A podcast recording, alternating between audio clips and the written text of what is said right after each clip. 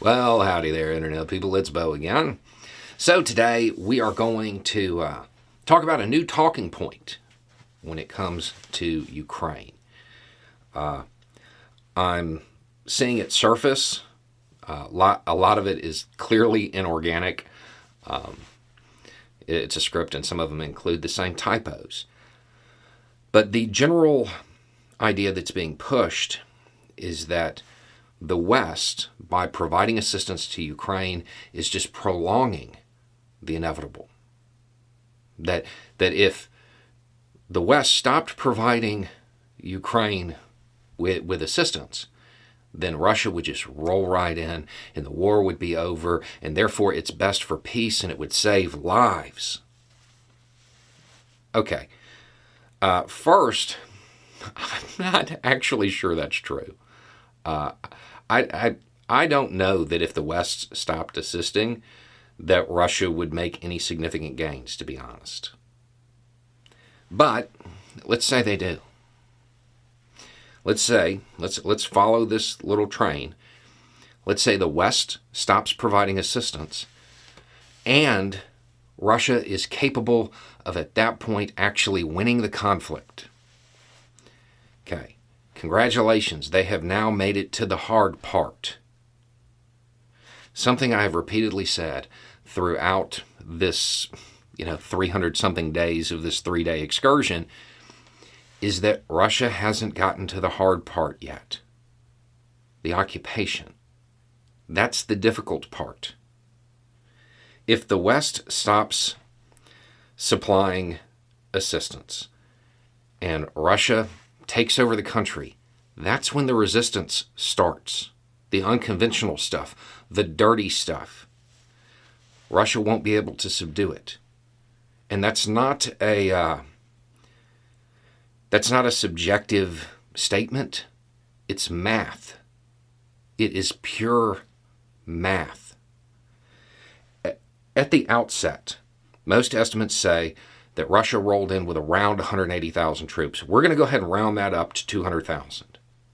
And we're going to say, despite evidence to the contrary, that they actually did recruit, draft, another three hundred thousand, and that all of them went to Ukraine, and that they have not had anybody wounded, and nobody's been lost, and they have all five hundred thousand.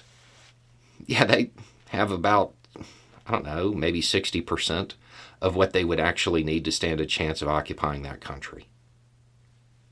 They don't have the troops. A standard rule on this is that you need twenty soldiers, or allied, key phrase, uh, cops, to subdue a post-conflict society, and you need twenty per one thousand. Ukraine is a country of forty-three million, something like that. So they need around eight hundred sixty thousand troops, even if they haven't had anybody wounded, nobody lost, nobody captured. They don't have the numbers. They have five hundred thousand. And that's, you know, assuming that the one hundred thousand that everybody is, you know, pretty sure aren't here anymore. Um, we're, we're letting their ghosts fight. And then you have to consider the wounded. When you need mealtime inspiration, it's worth shopping Kroger, where you'll find over thirty thousand mouthwatering choices that excite your inner foodie. And no matter what tasty choice you make, you'll enjoy our everyday low prices, plus extra ways to save, like digital coupons worth over six hundred dollars each week. You can also save up to one dollar off per gallon at the pump with fuel points. More savings and more inspiring flavors make shopping Kroger worth it every time. Kroger, fresh for everyone. Fuel restrictions apply. The reality is, if you want to be even remotely realistic, Russia doesn't have half the troops that it actually needs to pull this off. They don't have the numbers. So if the West was to stop supplying assistance and Russia decides that somehow now it can win, and it takes over the country, and it starts the occupation, all it does is prolong the war. Because then it gets to the nasty stuff, the dirty stuff. Generally, that lasts six to seven years. Some countries are so stubborn, they will hold on for twenty.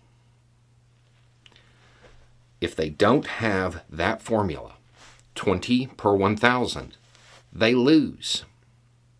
There aren't really any exceptions to this. So, no, it's, it's a bad talking point. Whether you like it or not, the Western assistance to Ukraine is speeding the end of the war.